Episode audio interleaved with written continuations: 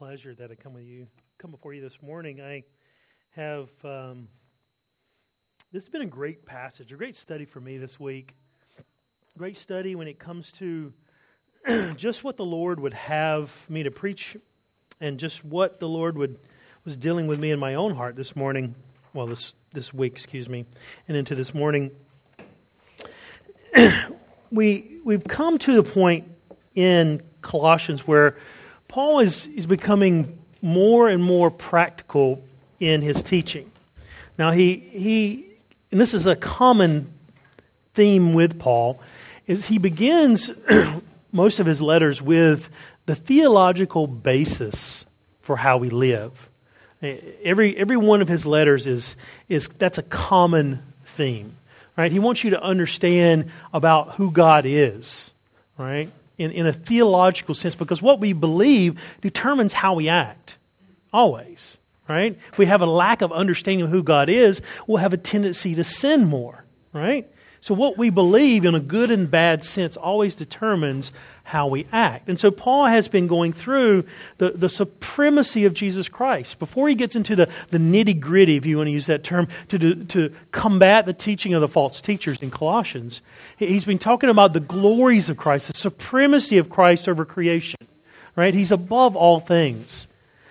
and then in chapter 2, we've been talking about this for a few weeks. He, he talks about the sufficiency of Jesus Christ, how we don't need anything else. We've talked about how Jesus Christ is fully God and fully man. And as such, if he's fully God and fully man, we don't need to turn to anybody else for our salvation or for our spiritual life. And then he makes this statement in 210 that we are complete in him that we are in union with Christ. So if Christ is God and we're in union with Him, we don't need to add anything to that for salvation or sanctification. Because what these false teachers were coming into the church, and as we're going to talk specifically today, is they were bringing in subtle heresies. Uh, some of the heresies they were bringing in, they were, they were denying Christ uh, full, Christ's deity in the sense that he was fully capable of sanctification, or he's fully capable of salvation. So was saying you needed Christ plus something else, some addition to your life. Right? So Paul has urged us as believers in chapter 2, he's urged us to, to walk in Christ based on what we know. In other words, walk is always our conduct of life live out what you know. And then he's also said, see that no one takes you captive. See to it there uh, literally means watch out. Watch out that this world and the philosophy of this world, the philosophical teachings of this world, don't hold you captive, bring you under bondage. Right? And the idea from that philosophical standpoint is, is the, as a worldview opposed to what you know in the Bible. Right? You can have a biblical worldview and you can have a worldly worldview. Right? It's how you view the, and he actually says that the, the elementary principles is this world, right? The nature of man, the creation of this world, our need for salvation, our future destiny. Where does evil come from? All those elementary questions, you really only have two ways to look at things in this life. That's the biblical view, and that's the world's view, right? So Paul has, has been telling these, telling these believers, and in application to us as well, to, to watch out because Satan always will resist the truth and seek to dilute God's truth because he wants to inhibit the growth. Remember, he can't, he can't pry us out of God's hand. Nothing can separate us from the love of God. But the last thing he wants is an obedient, faithful Christian that glorifies God in his speech and his actions every day. So if he can inhibit your growth, and that becomes his goal to cause you to fall, to stumble. And what he does is he does that through false teaching, and he does that in, in a way that, that seeks to add things to Christ. And what we're going to look at this morning, and what I've titled my sermon, is the common dangers in the church. Because the issues that the false teachers were, were teaching, the things that they were teaching, they quickly gained following. They gain a following, and, and they are the, some of the same things that we struggle in churches today with. Right? You guys ever heard of a red herring? You ever heard of a red herring? Right? Right? That's a common English term. I looked it up, and it goes back to uh, the earliest they can date it is 1691. So it's an old English term, right? Well, the literal red herring is, is they would take a herring, the fish, they would cook it, right? It would turn red because it's cooked. And what they would do, they would use this fish to train their dogs and their horses when they would take them go hunting. So what they would do is they were training their horses and they were training their dogs. They would place these red herrings along the hunting trails. And the idea is, as the dogs were supposed to be chasing after the rabbits or the foxes, that they would come along these fish. And the idea was to trip the dogs up or trip the horses up, who would be following some of the same scents. Okay? And so it would trip them up and it would cause the dogs to stop. And so the idea is, is they would train the dogs, they would train them to ignore the red herrings. And they would, it was just conditioning, right? And so we that, that term has entered our lexicon, and we use it even in a literary sense, right? In a sense of a red herring. It's, it's something designed to, to cause you to stumble, or something to, designed to, to get you to chase after a, a rabbit's trail, if you will, to chase down the wrong direction. Even reading some of you know, the, the famous mystery novels are, are, are great in their, the way they use those red herrings. You think a, a mystery novel is going in one direction, and all of a sudden a, a character is introduced, and it, it causes a sense of doubt. And as you get through the book, you realize there's nothing there. It was designed to subtly shift your attention away from the direction you should have been going. Ag- Agatha Christie was very famous for these red herrings in her novels. Well, this is a picture of the false teachers. You see, they, they come into the church and they're, they're inside the church. And they introduce these red herrings. And these red herrings are, are legalism, red herring of mysticism, asceticism. Because they want these believers to follow them and they, they get a, they, they increase a, their following and the, the, these believers they get entangled with these isms, these red herrings, instead of being faithful and concentrating on their walk with Jesus Christ. So we're going to be looking at Colossians chapter 2, verses 16 through 23. And we'll get as far as we can today. There's a lot here that's packed in, and it's, it's just a wonderful, wonderful section of Scripture. And so, like I said, I've, I've titled this sermon, The Common Dangers Within the Church, because of all of these isms, we find, unfortunately, each one of these isms in the church today. And the sad time, the sad thing is that these dangers are ever present within the Christian community. And now some of you have, have probably experienced these issues in the church. Um, legalism, by far, what we're going to talk about today, in in very uh, very, very specific way, uh, many of you experienced legalistic churches, legalistic people, and how that divides the body. If you put forth bad doctrine, unfortunately, people will follow. And the false teachers here in Colossians had developed a following, and it was influenced in the church. And this is what Paul, the apostle, is writing about. So let's go ahead and look at the text, and then we'll get started and dig into it. Verse 16. Therefore, no one is to act as your judge in regard to food or drink or in respect to a festival or a new moon or a Sabbath day, things which are a mere shadow of what is to come, but the substance belongs to Christ.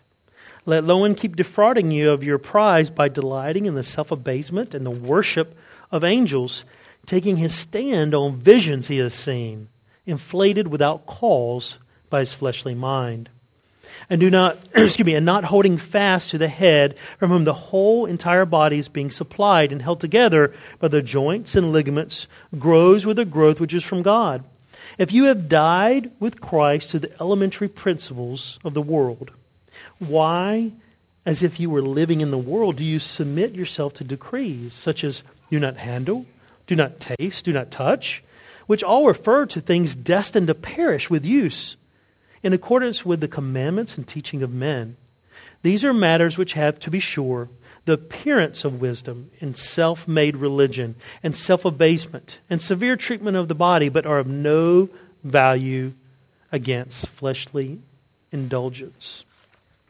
So, the first aspect we're going to look at today the, is we're going to look at the danger of legalism. The danger of legalism. Paul says, first of all, verse 16, he says, Therefore, what is the therefore, therefore, right? The therefore, he says, he's making therefore in, in reference to all the things he's been talking about. Like you're complete in Christ, you have Christ, you, he is sufficient for you. He says, Therefore, you have Jesus Christ and you're in him, let no one act as your judge in regard to food or drink respect to a festival or a new moon or Sabbath day. The word here for judge is, is literally to, to, to rule over, to make a decision based off of what is right or wrong according to the law. Right? We go before a judge. We want him to use the law as his standard, and we want him to what? To make a just judgment. Where here Paul is saying, look, don't let anyone become a judge over you right? These false teachers were making themselves the arbiters of what is right.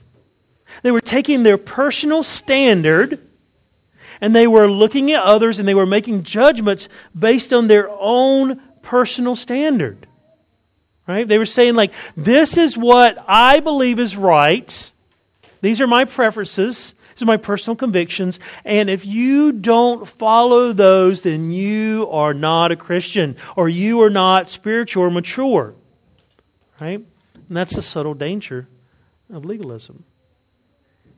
Sad thing about this judging is that it's blasphemy.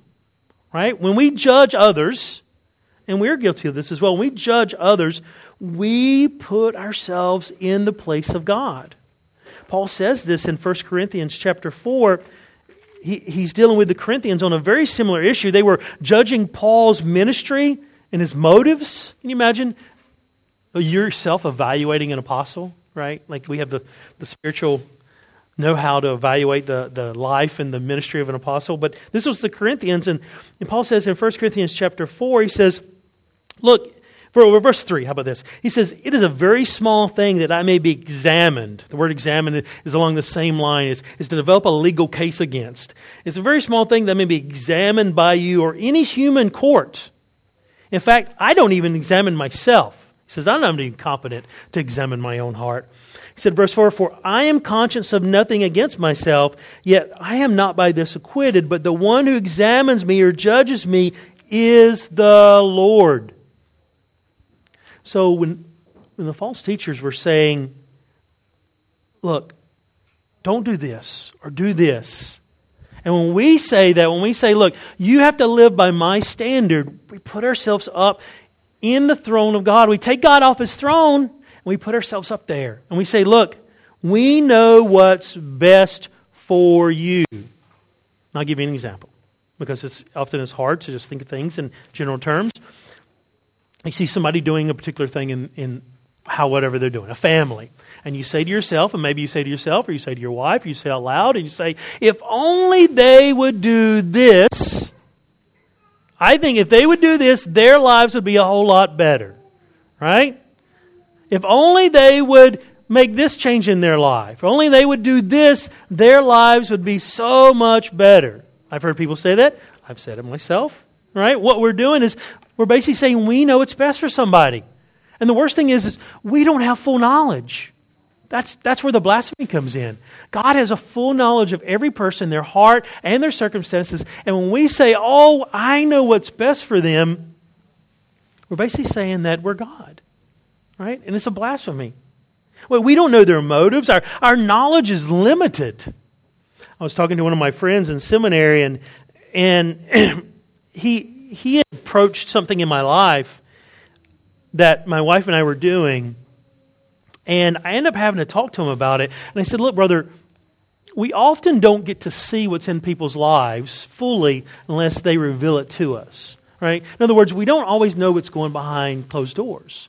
People's what they're dealing with, the things in their life. And my, my point to him was there were reasons why we were we were making some decisions that we were making.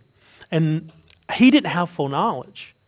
Now, we were gracious and we worked it out in, in that sense, but, but that's the kind of things that legalistic people will do is they will look at others' lives and they will say, well, I know what's best for them, right?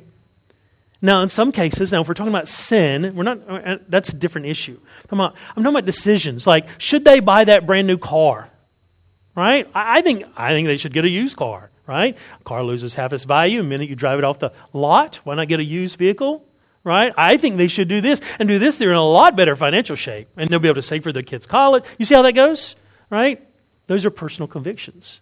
We place it on others. We think we know what's best. That's legalism, right? We're, we're, and then for some people, in a legalistic sense, not only do they say it to themselves or their wives, they go to that person and say, I think you should do this, right? And if you don't do this, then you're not showing a lot of maturity. You're not showing a lot of, maybe you're not even a Christian. If you don't go to church on Sunday nights, you're not every, you're every community spirit, then you're not a Christian, right? We see we take our personal standard and we apply it to other people. That's, that's legalism right? Our knowledge is limited. That's what, when he says, don't let anybody judge you, know that God's going to evaluate your life. That's the hard thing about being a Christian. It's like we, we take up our cross and knowing that God is going to evaluate our hearts and our motives, right? in when I was in seminary, I, I wasn't able to make it to Sunday night services at Grace Community. It was a 45 minute drive. Sundays for me was a time of rest, time spent with my wife. I worked two jobs, and I couldn't make it to Sunday night services. And you know what? There were people that, hey, you know what? You're not a mature Christian if you don't come to Sunday night services. You know, before the Lord, I, I had a I had right motives and right heart. It was hard. It was a, one of the few times Beth and I could spend with each other was Sunday nights being in school and seminary all week. So you, you look at those things, and, and people will, and false teachers are teaching this, and people are, are taking it up, and they're, they're looking at your life, they're looking at each other's lives, and they're, they're saying, I know what's best, I'm acting as your judge, and they find fault, and they criticize, and they belittle, and they intimidate, and they condemn you because you won't follow their standard. Because their standard is what is the determining factor of what's spiritual, what's mature. Right? We have a saying where I'm from is I don't drink, I don't smoke, I don't chew, and I don't go with girls who do. Right? Now, we're not talking about accountability, so I want to clarify that real quick, right? We are told to fellowship with the saints, right? Hebrews 10 25. We are told to speak truth in love to one another's lives, Ephesians 4 15. We do protect the purity of the body, the name of Christ. Paul talks about this in 1 Corinthians 5. That's what Matthew 18 is all about church discipline, church restoration, right? Protecting the purity of the body. Right? We are all necessary for growth. Ephesians 4:16. You see, God is going to judge us as whether we're faithful or not. Let me give you another example. So, Aussie, obviously, I am not Aussie. You know, I could say good day all the time, or right, and uh, or, or nah, and uh, but I'm not Aussie, right? That's an obvious thing. And for those who listen to the tape and the CD, whatever, they can hear that. Um, I'm from the U.S., and if I I take my life and I bring it here and I judge Australia by that standard then I could, I could be a legalist, right? The things that we've experienced are not better, not worse, they're different, right? For those of you who have come from other countries. Now, some things you say, well, you know, if they do it this way, I'm just kidding. Now, you know, you, you experience different things. It's not, it's not a better or worse thing, it's a different thing. But if I take my standard and I say we have to apply it here, and I have to force other people or force as in condemn, criticize, right? we need to do it this way because it's done this way in, in the States, then I'm taking my standard and I'm, I'm, I'm saying we have to follow that standard. Right? But ultimately, that's a, it's a personal standard. Okay? Because when you have legalism, legalism is Christ plus some religious activity. It's spirituality based off man made rules. And the thing about man made rules is if I say, like, don't drink, don't smoke, don't chew tobacco, uh, what else? Uh, don't dance. And if you don't do all those things, you are, you're great. Guess what? They're just outward religious activity. They don't do anything to address our hearts. In fact, unbelievers can follow that same standard, right? Unbeliever. That's the, that's the whole deal with the Pharisees. The Pharisees were self righteous. They had all these rules and regulations, and they were keen on following all these rules and regulations, and they were all what? Whitewashed tombs. They looked good on the outside, and the inside was what? Full of dead men's bones. They were dead spiritually. So when you think about judging and you think about legalism, it's, it's, a, it's an outward game, right? There's no inward growth. We've all experienced legalism. If you haven't, then praise God. I've known churches that are very legalistic. If you don't follow their prescribed set of rules, they're actually closed churches. closed church is? Like if I was to go to that church and I'm not from that church, the communion would be closed to me, right? I couldn't become a member unless I was actually baptized in their church, right? You have to follow their, and you have to sign a covenant following their rules. Wearing, ladies, you have to wear skirts, right? Guys, khaki pants, I'm good on that. You know, you have to wear certain suit and tie. I wouldn't be good on that one, right? You have to follow their prescribed set of rules. And if you don't, guess what? Maybe you're not a Christian, or maybe, maybe you're just an immature Christian, right? You see how this works? The legalism, you, you say that you have all these man made rules, and if everybody doesn't follow them, then, then they're not spiritual, they're not mature, or maybe they're not even a Christian. Now, we're not talking about obeying God, because we always obey God. We do what is right. Right? But I love what Paul says back in 1 Corinthians. 1 Corinthians chapter 4, the same passage I was reading earlier. He says, Therefore, do not go passing judgment before the time but wait until the Lord comes, who will both bring to light the hidden things in darkness and disclose the motives of men's hearts. And then each man's praise will come from God. Right? So when, when God comes back, when Christ comes back, He's going to evaluate each one of us. Right? When we think we know what's best for a person, we just need to hold on to that. Say, well, look, I don't really know. But God is going to evaluate their life their motives, all the things hidden, because God is judge, not you. So we, we're told not to go beyond what is written, not to go beyond what God sets forth. So we are to obey God. We are to understand that immorality is condemned. We're not talking about somebody living their life in a moral way and us saying, well, you know, that's my standard. I can't apply it to them. I can't judge them If somebody's living an immoral life, we are told to speak truth in love, hold them accountable because immorality is expressly condemned. 1 Thessalonians 4 3. It's God's will that you abstain from sexual immorality. Right? We're not talking about common principles in God's Word. I'll give you an example. Do you think it's okay to invest in the stock market? Right? I've heard people say, hey, you shouldn't invest in the stock market. It's gambling. But you know what the difference between gambling and investing is? The Bible actually says to invest. Ecclesiastes 11, Solomon says, spread your bread over the waters. He's talking about investing, right? Saving for a rainy day. Gambling is an immediate return. You're looking for an immediate benefit, immediate return, so that you can be lazy ultimately. Because the fall, when we, when we fell, part of the curse of the fall is that we work hard. Work is hard. Nobody likes to work right? But that's our duty for the Lord is to work hard. If we're not working hard, we're lazy. And gambling is, well, I don't want to work hard. I want to get money quick so that I can not work. That's, that's a rude heart motivation in gambling. Right? So when it comes to investing is you're taking what you worked hard for and you're continuing to work hard and you're putting some aside for a future when you get older and you're no longer able to work as hard. It's is simple. Right?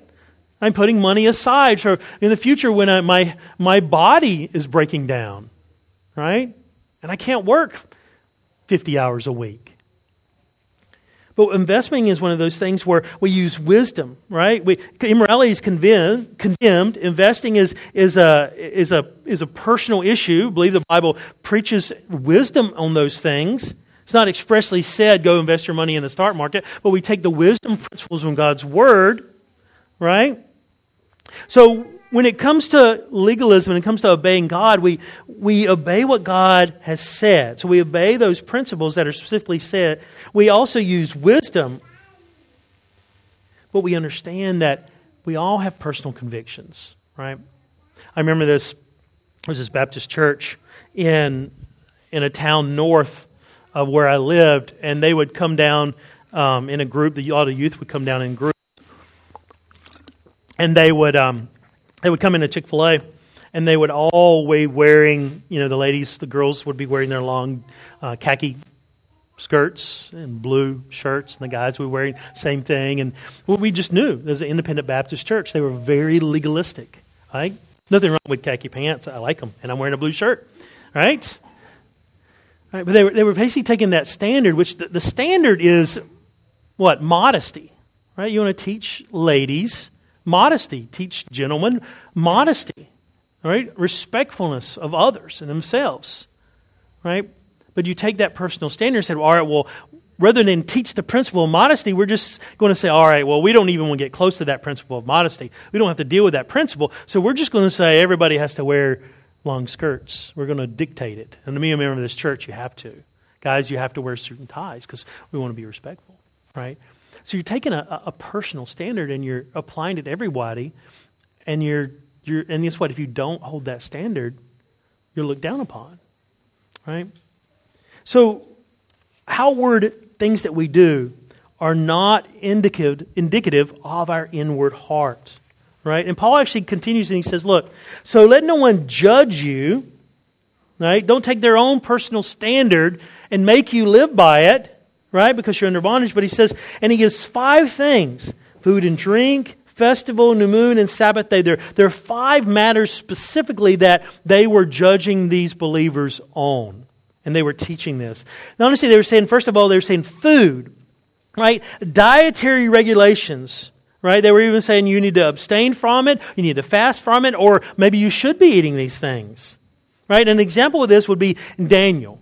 Remember when Daniel and his friends, basically they were captured, they were taken to Babylon, and they were standing before the, the captain of the guard, and they said, Look, you know, we don't, basically, we don't know about your food here, if it's clean or unclean, but we, we just want to eat, right, what?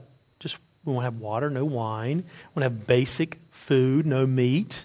And he said, Look, and the guy said, I can't do that. You'll, you'll, be, you'll be starving, and I'll be held in contempt by the king, and I'll be killed. And he said, no. Daniel's like, Look, trust the Lord, trust our God, trust us.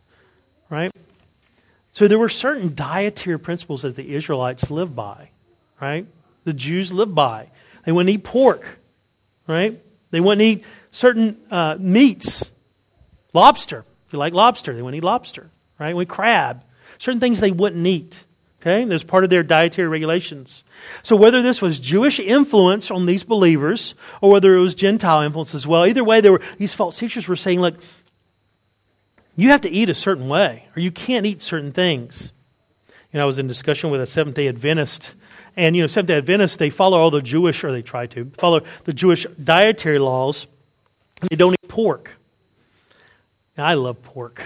Love a good pork sandwich, good ham, right? I'm a pig eating Gentile. I don't have any problems with that, just so you guys know. Um, that's basically, can you imagine if all of a sudden we said, you know what, we really believe God is leaving us to not eat pork. And anybody who doesn't, anybody who eats pork, sorry, you're, you're just not showing a level of maturity in your life. You know, you're, you're disobeying God. I even have doubts about whether you're a Christian if you're eating a pork sandwich, right? But there are believers out there to do that. It may not be just about pork, maybe other things.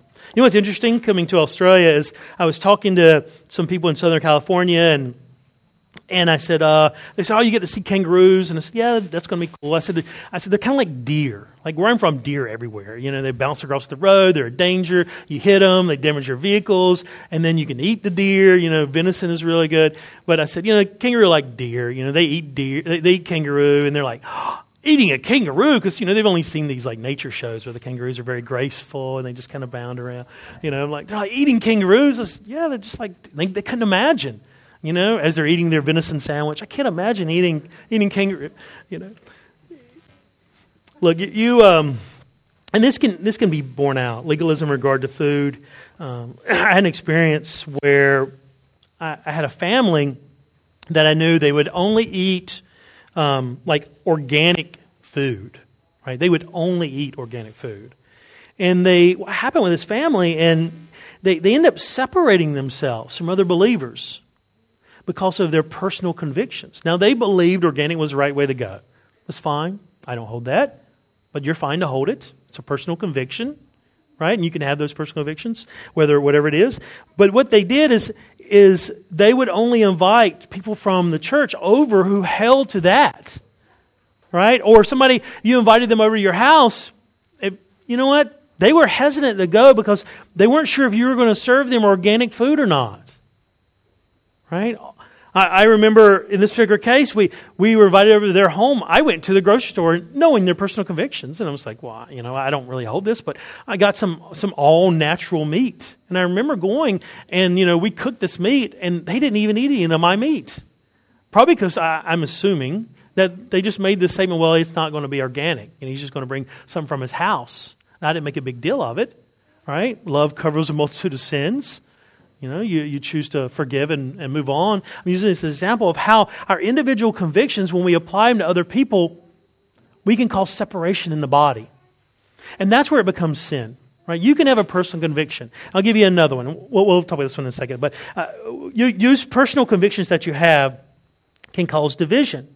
You don't want to have, uh, you want to eat only, only organic or be all natural, right? But it's a personal conviction right? The Bible doesn't explicitly say you have to be natural or organic. Or maybe you decide on your own. I had a friend of mine, he decided he didn't want to eat pork.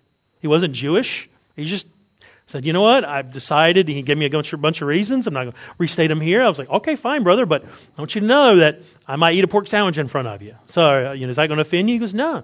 Because he understood. He was mature. He understood, look, that's my personal conviction. I'm not going to judge you by that conviction. And we do that in our lives. And a lot of our own personal convictions are great, right? We, there's a protection principle. Paul talks about this in Romans 14, where well, we have our own principles based on our own past and how we know ourselves. Right? We make these principles, these, these convictions in our heart to protect us from sin. I knew a guy that wouldn't go into a pub, right? At all.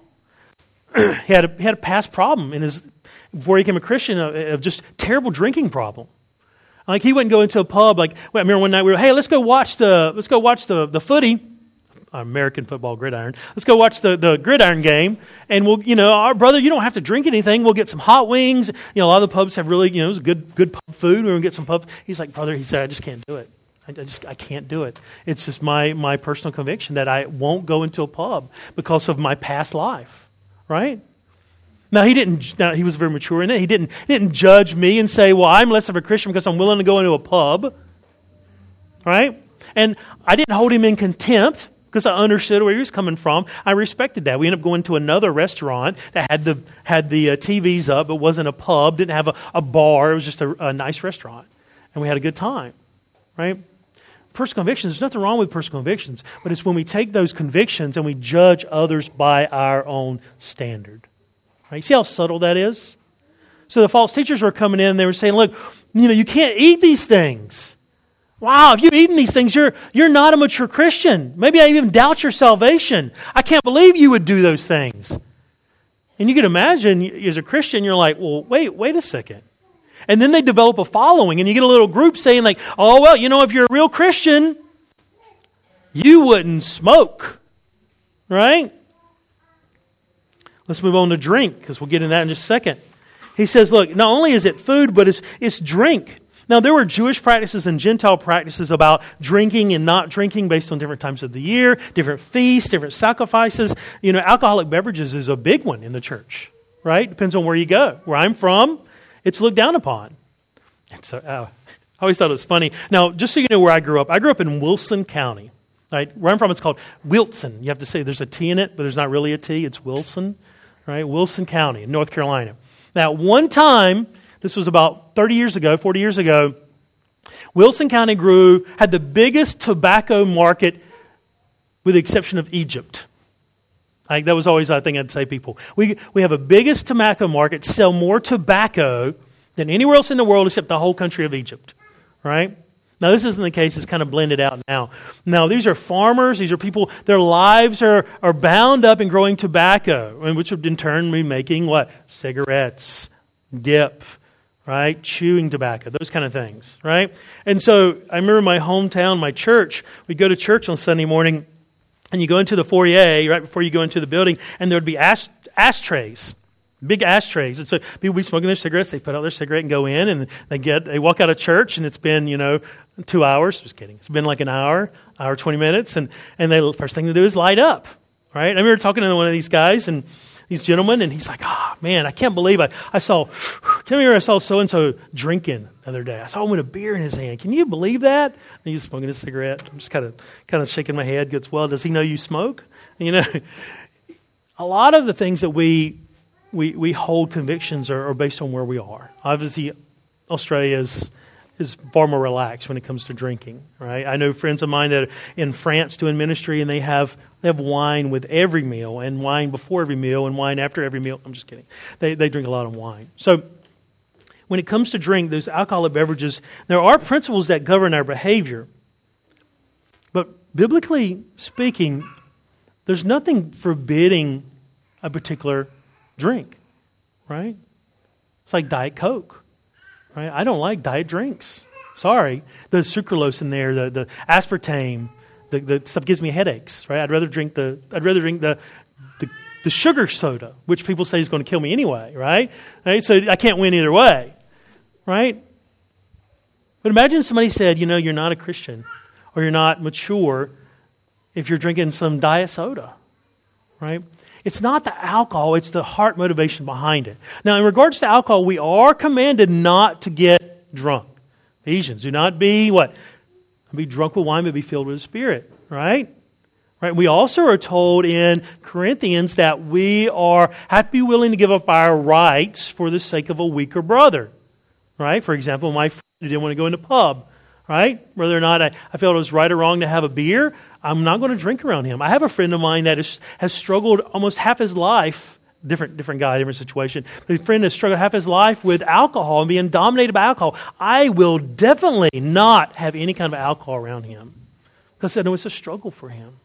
Right? So the things, they're principles that govern our behavior, but this is false teachers and people coming in your life and saying, You are not X. You're not a Christian.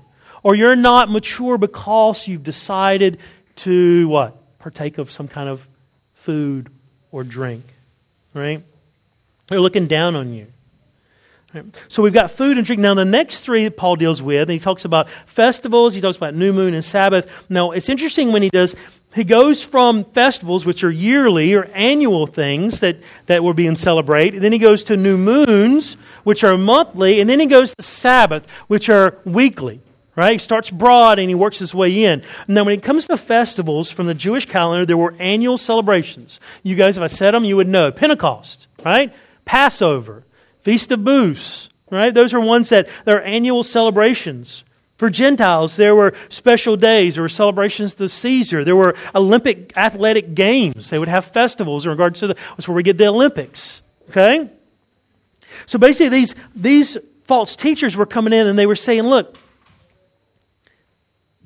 you're not observing these, whether it's from a Jewish standpoint, you're not observing these so you are less mature. Right? You're not observing Pentecost. You're not observing Passover. You're not observing these, these feasts.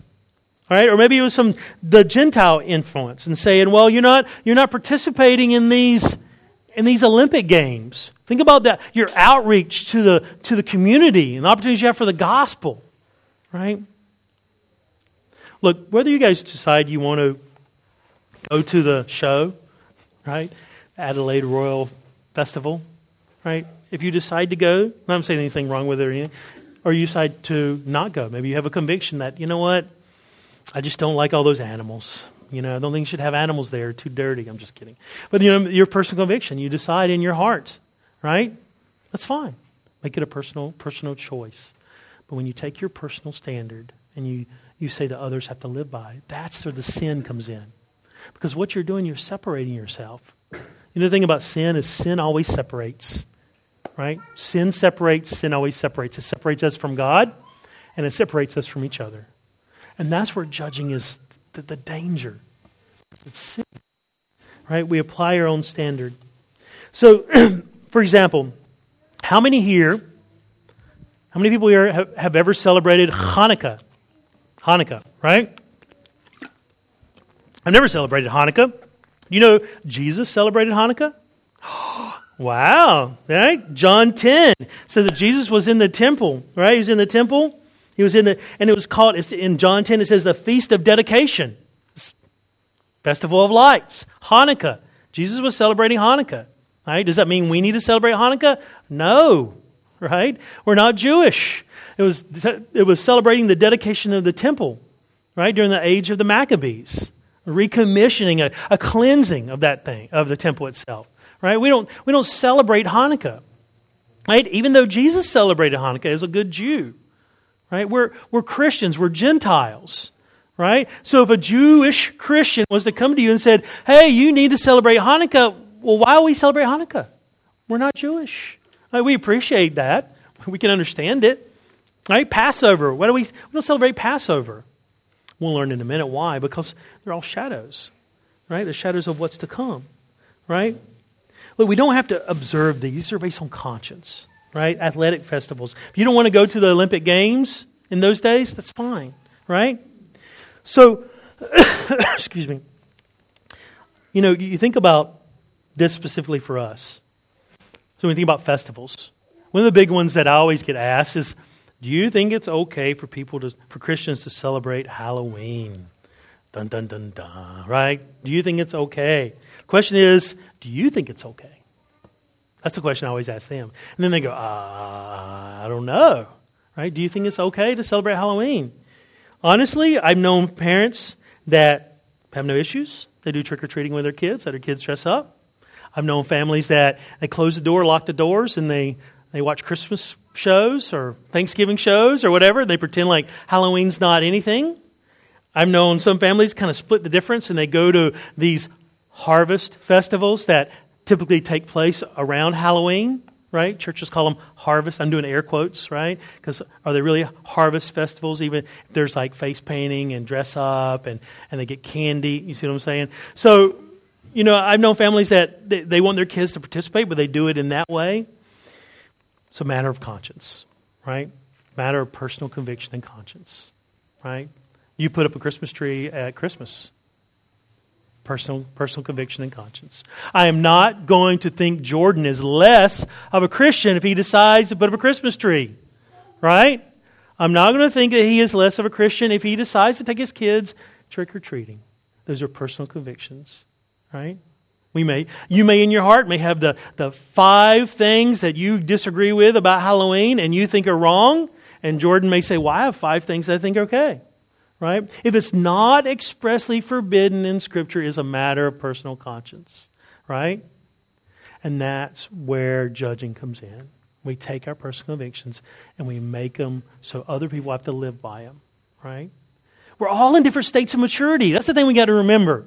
Right? The older we get, the way, the, the, even changes the way we look at things. The things I, I thought were okay when I was younger, that looking back, I'm like, eh, you know what? Maybe I, maybe I should change the way I think, or maybe that wasn't quite right, or maybe I didn't handle that in a mature way. Right? We grow, we learn. That, that's part of growth as a believer, right? And some convictions we retain throughout our lives, right? I don't have any problems with drinking Coca Cola. I'm pretty sure I'm not going to have a problem with that for the rest of my life, right? Even though some people tell me that soda and soft drinks are bad for me. Right? I just have to moderate that, right? So we think about festivals, you, you think about these things, we have to be careful we're not judging others or being judged for that. Now look at new moon and let's continue. So new moons, they how many of you guys, and you don't have to raise your hand, you can kind of just nod at me. How many of you knew that a new moon festival was a thing from a Jewish perspective? How many of you ever heard about that? Right? Some of you maybe, I get it kind of a, maybe about 50 50. The Jews actually celebrated the new moon. Every month when a new moon would come up, they would have a festival, and it would be a day of praise and worship. And honestly, the Jewish calendar actually rolls over every new moon. Right? The Jewish calendar is different than the Gregorian calendar that we've used, right? It's different. Right? The months overlap because they go by the new moon. Well, these are things the Gentiles, uh, the Gentiles believers also have things where they would celebrate. There would pagan celebrations to the new moon, astrological celebrations to the new moon. They're special days, right? We, we have special days that, that can come up. Is it wrong to celebrate Mother's Day? I had a friend of mine. I love this story. I have a friend of mine. He, uh, he was telling me he got in trouble And I said, What'd you get in trouble for? He goes, Well, you know, my wife and I talked about how Mother's Day is silly. You know, this was like a month ago. We talked about how silly it was and how it's just kind of a made up day. It's not biblical. It's, it doesn't really mean anything. And she was, he said, yeah, she agreed. And she actually gave some reasons she thought it was silly. And he said, he said, so, you know, when Mother's Day came around, I said, I didn't do anything. And I, I said, well, how did that go? He goes, not so good, right? It's about man. He said his words were, it was about managing expectations, right? Now, biblically speaking, there's no such thing as Mother's Day, right? It's a man made day, right? But there are expectations that go along with that. Are you right if you're in your conviction, right? Greg says, you know what? Sorry, honey. I'm the head of the household. I believe that, you know, Mother's Day is not biblical. As our family, we're not going to do this anymore. I'm tired of doing these silly days like Father's Day and Mother's Day. And Suzanne's very graceful and very gracious. She says, okay, honey, you have to make it to me some other way, but you know, she's very gracious. She said, All right. And their family stopped celebrating Mother's Day, right? Personal conviction. Well, then Greg decides, you know what? I need to go talk to Peter and Chad and, and, Steve and the elders because, you know, this Mother's Day thing, it's, it's, if you look at the roots historically, back in early early uh, 1943, it was, I'm making this up, you know, it was created by a, a, pagan woman who wanted to liberate women from bondage. And I'm making this all up off the top of my head. So just so you guys know, it's not true. You know, and he goes to us and says, I think as a church, we should stop celebrating Mother's Day. So what has he done? He's taking a personal conviction and he's applying it to other people. Now we're going to be gracious and say, no. We're going to say, yeah, no, sorry. Yeah. We're going to say, you know what? There's expectations. You may be right, it means nothing biblically, but there's nothing wrong with celebrating it. And then it comes down to Sabbath day. And this is the one I, I want to hit just so you guys are clear to understand. Do you know between the Old Testament covenants, there's always a sign? I'm teaching my son this. Do you know what the sign of the Noahic covenant is, right? The covenant God gave with Noah, you know what the sign is? A sign is something, it's a, it's a physical picture that helps us remember God's promises. The rainbow. Rainbow is a sign, right? The Mosaic covenant, the covenant that God gave with the Israelites in the desert, also, called the Sinaitic covenant because it was in the Sinai desert. The sign of the Mosaic covenant is the Sabbath, right? The sign of the Abrahamic covenant is circumcision. The sign of the new covenant, we are in the new covenant, is what? Is the Holy Spirit indwelling us, right? The baptism of the Holy Spirit is a sign, okay? So here, the Mosaic covenant, the Sabbath day was a sign. Right? The fourth commandment is that the Sabbath day was to be considered as holy. It was a day of rest. Right? You realize every commandment in the Old Testament is repeated in the New with the exception of which one? The fourth, the Sabbath. Right? It's not repeated. Now, Seventh day Adventists and other Sabbatarians, that's what they're called, they would say that we need to worship the Lord on Saturday, right? Saturday, or Saturday in Australia, right? That we should worship on the Sabbath. Well, well, should we? You guys ever thought about this? You have have ever have a Sabbatarian come up to you and say, "Well, why don't you guys worship on the Sabbath? Why don't you worship on Saturday?" It's interesting because Acts 15 is kind of gives you your, your answer. In Acts 15, you have the Jewish, Jewish believers. They come to the Gentile churches and they say that you have to obey the law in order to be a Christian. You have to obey and be circumcised in order to be a mature Christian.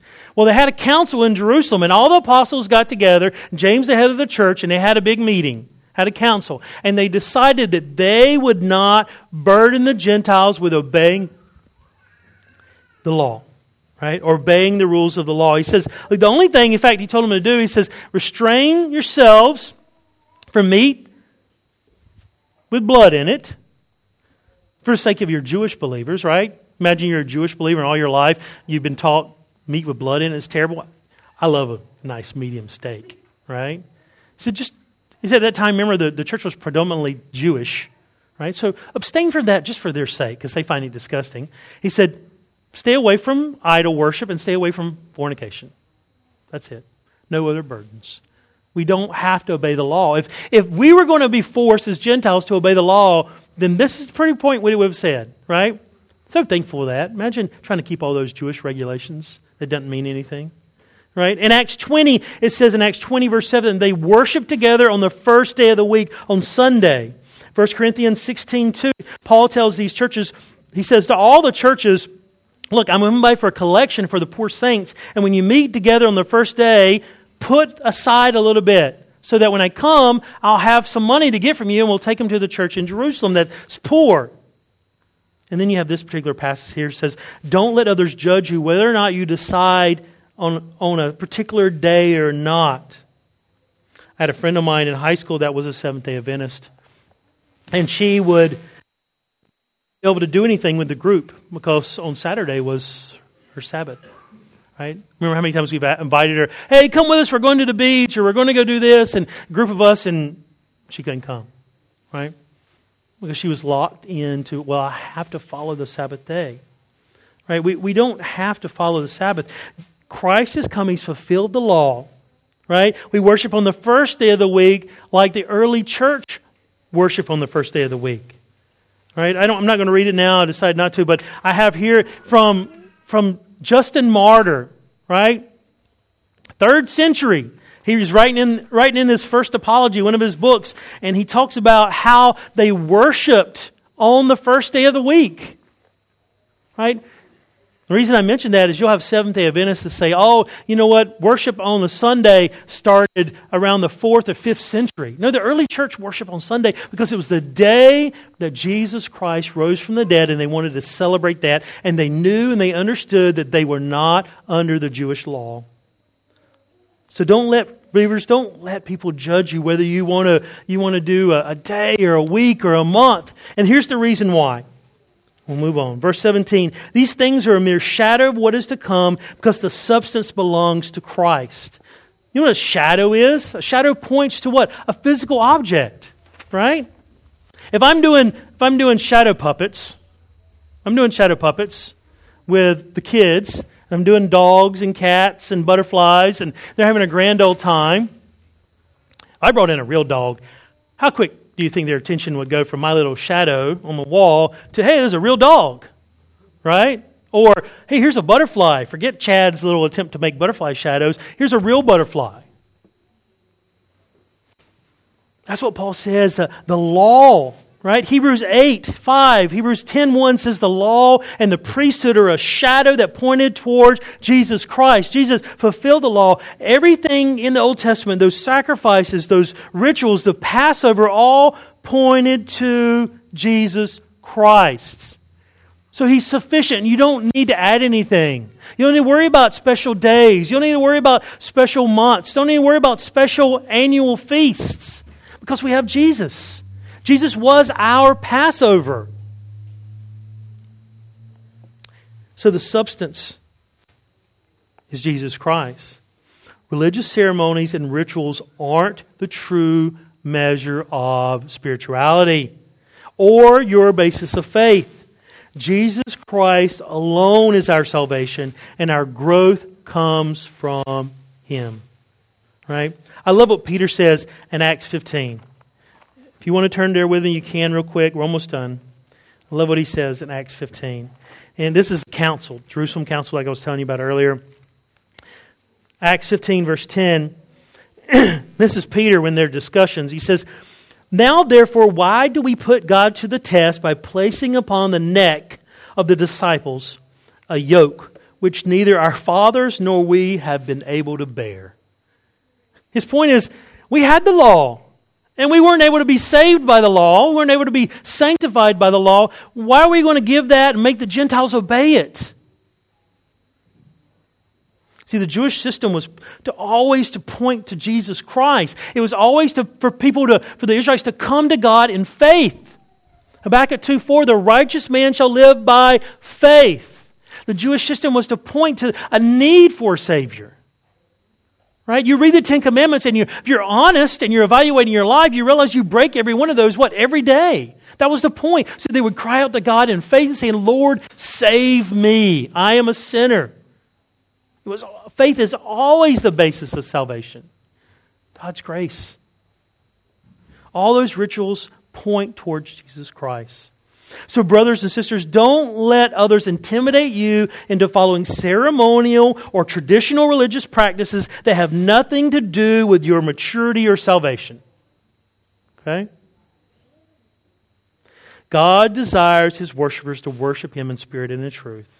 Any system of religious activity that seeks to add to Jesus Christ and force you to act in a way that's not commanded specifically in the Word of God is sin because it separates people from each other in the body of Christ. Don't allow anyone to force you by intimidation or criticism into following their own personal standard. We show charity. Now, we can all have different choices, and we show charity, right? Graciousness. But Remember all these things special days and food and drink are no profit. All that matters is your heart before the Lord. Romans 14, 7, the kingdom of God is not in food or drink, but in righteousness and joy and peace in the Holy Spirit. Jesus says in Mark 7, 5, listen to me, all of you, and understand there is nothing outside of a man which can defile him if it goes into him, but the things which proceed out of the man is what defile the man. He's talking to the Pharisees. They believed they could become unclean by eating certain foods and drink. You guys, what, what, what we are is we're sinners on the inside. Right? And when we're saved, we're giving, we're born again, we're given a new nature. So things that we eat and drink don't defile us. Paul says, whatever you do, eat or drink, do to the glory of God. now we're just about done. And one thing I want to say real quick there are principles that govern our behavior, though, right? If you want to read the opposite of legalism, read 1 Corinthians chapters 8 through 10. Paul gives three chapters to address the license of the Corinthians. They said, they said, fine. And they would be in the, they'd be in the audience here. They'd be in congregation. All the Corinthians would say, yeah, yeah, we agree with you. Let's all go get drunk. Woo! At the Lord's Supper, which they were doing. Right? They would say, oh, we're, we're free in Christ. We have liberty. Let's go eat meat sacrificed to idols. And we don't care if we came out of idol worship and you may be like hurting your conscience. We eat whatever we want. We have freedom in Christ. That's the Corinthians. That's the opposite of legalism, right? Paul gives some principles to the Corinthians. He says, look, our, we have rights, but we, we govern our behavior based off our love for others. We got to be willing to give up our rights for the sake of our brother, right? It's, it's people over preference, right? When we get ready to, hopefully, buy a new property here soon, we may have to put down new carpet. You know what? I like blue carpets. Maybe Steve likes green carpet. Maybe Pete likes green carpet. Well, I'm going to give up my, my right, you know, we'll, we'll give up my preference for these gentlemen who like the green. Right? It's about love. And legalism is not love. So the true measure of your relationship with Christ is not based on externals, but the inward position of your heart. So I guess the question for each one of you is how is your relationship with Christ? Right? Are you, do you have legalistic rules that you follow and, and you think because you do these things you're all right with the Lord and, and as long as you do those things you're okay? Right? Are you saved? First of all, are you walking with the Lord? Is there a relationship there beyond those external activities? If someone comes to you, whether it's a false teacher or one of the false teacher's followers, somebody comes to you and says, You have to do these things, reject their legalism.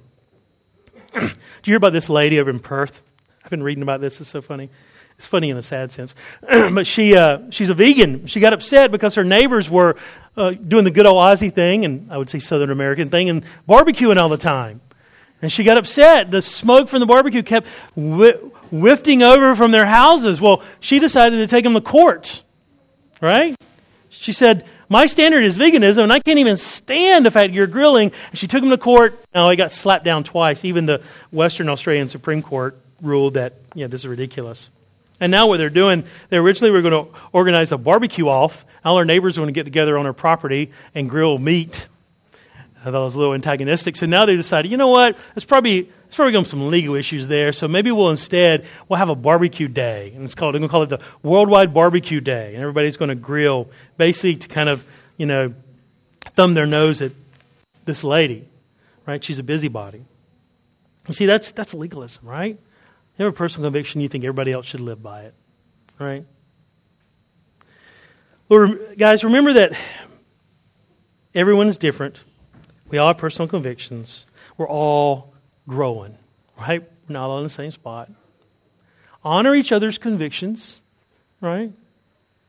Know that people have their personal convictions for a reason, right? We don't look down on them, we don't think less of them. We also don't allow them to apply that standard to us, right?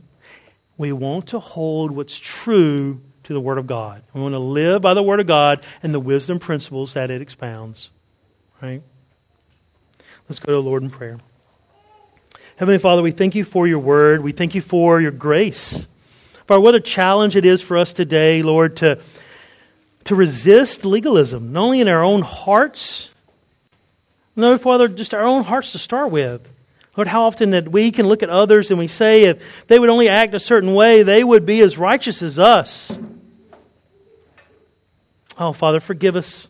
Forgive us of our sin. Forgive us of our judgmental attitudes. Help us to accept others and their convictions, knowing that we're all growing in grace and knowledge of the Lord Jesus Christ. Father, help us to resist false teachers who expound religious ceremony, religious rituals that, that put forth personal convictions for us to live by. Help us to not add anything to Jesus Christ and His Word.